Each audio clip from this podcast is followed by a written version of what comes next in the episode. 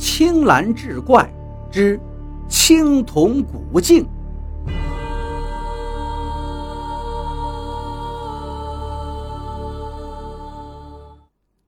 胡林森当然没有想到，刘来福的家人能这么快就得到消息。段局长告诉他，其实早在两个月前，刘念祖就来省城跟招商局接洽过，说他有一个利润丰厚的项目，想拿回家乡里投资。经过几轮商谈，双方达成了基本意向，只是到底把这个项目放在省城。还是带回故乡，刘念祖还没有最后决定。回去跟他父亲刘来福商量过后，他才打算先回村里看看，对家乡进行实地考察。胡林森听了，打鼻孔里哼了一声：“哼，什么投资啊？还不是想回来取走他家的这面青铜古镜？你们告诉他，别做这个梦。”段局长表情严肃地说道：“胡林森，我丑话说在前头，刘先生回来后，你可不要胡言乱语。如果影响了县里的招商引资，这个责任你是承担不起的。至于这青铜古镜，即便刘先生一直不回来，你也别想留下来。国家是有明文规定的。”胡林森却是满脸的不屑：“你少威胁我！”段局长冷笑一声道：“我不是威胁你，这是国家政策。”这事儿很快就传到了张县长的耳中，张县长立即也赶到了胡老汉家。村里人一见，再次是蜂拥过来，里三层外三层，把胡老汉的临时茅屋。围了个风雨不透，张县长也没多说什么，只是反复强调，招商引资是全县经济工作的重点。那刘先生满怀热情回家乡投资，希望胡老汉一家以大局为重，多多配合县里做好工作。至于从墙根下挖出来的青铜古镜，要等刘先生回来后。看情况再说。张县长前脚一走，胡老汉盯着胡林森问道：“你到底想怎么办？”胡林森胸脯一挺：“爹，如今这年头，发横财的多的是。青铜古镜被我们挖出来了，这也是天意。”胡林森话还没说完，胡老汉一拍桌子。脸色都青了，混账东西！这年头是少了你吃还是少了你喝？想贪这不义之财？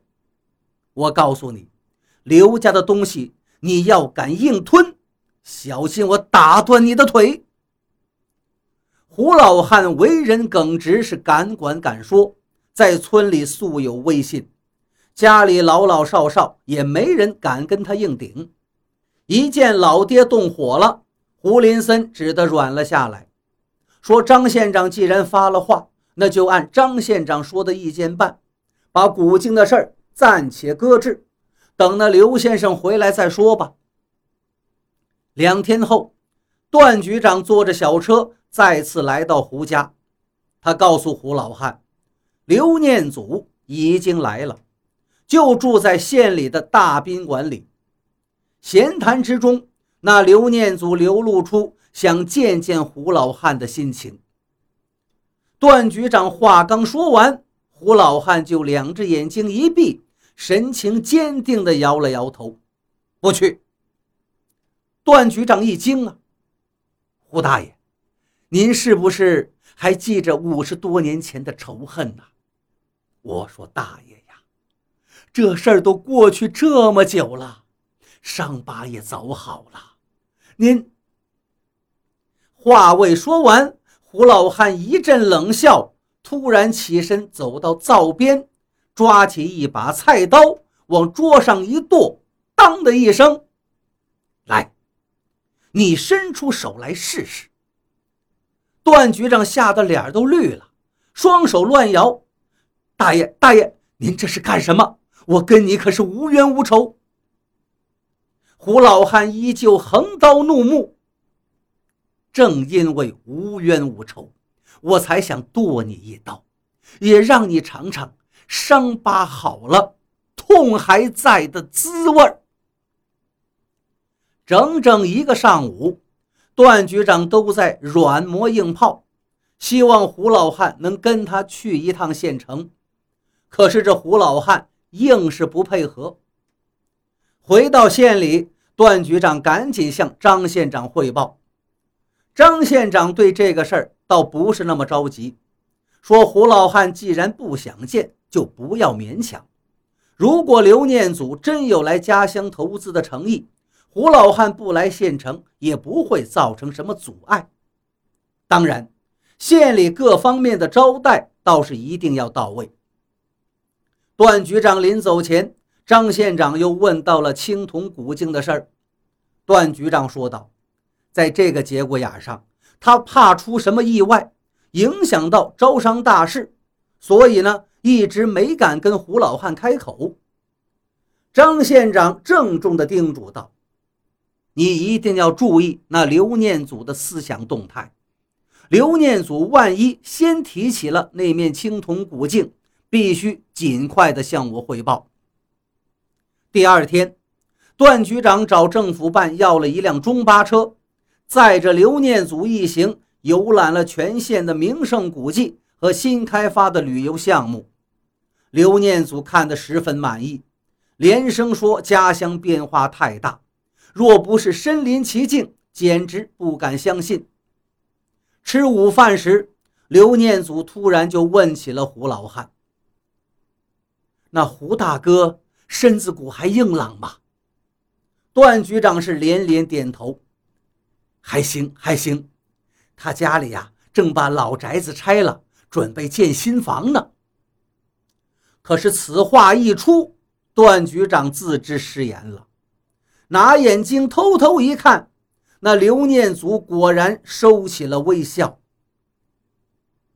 那是我家的祖屋呀！见隐瞒已经不可能了，段局长只好是如实相告。刘念祖听罢，立即起身说要去看看。得亏这段局长脑壳还算灵活，马上说下午已经安排好了行程。咱们改天再去吧。刘念祖也没有反对。午睡过后，段局长安排人员带着刘念祖一行去了临县参观，自己则惊慌地跑到张县长办公室，汇报了刘念祖要回去看祖屋的事情。张县长也觉得问题严重了，当即派人把胡老汉找了来。他还没开口。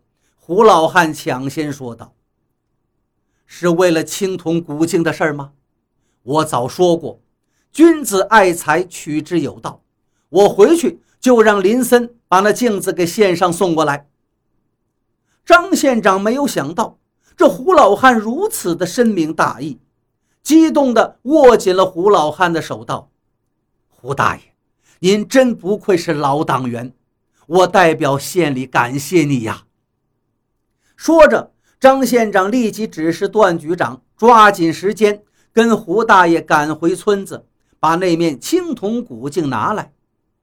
可是让张县长他们万万没想到的是，傍晚时分，段局长打回了紧急电话：“青铜古镜不翼而飞。”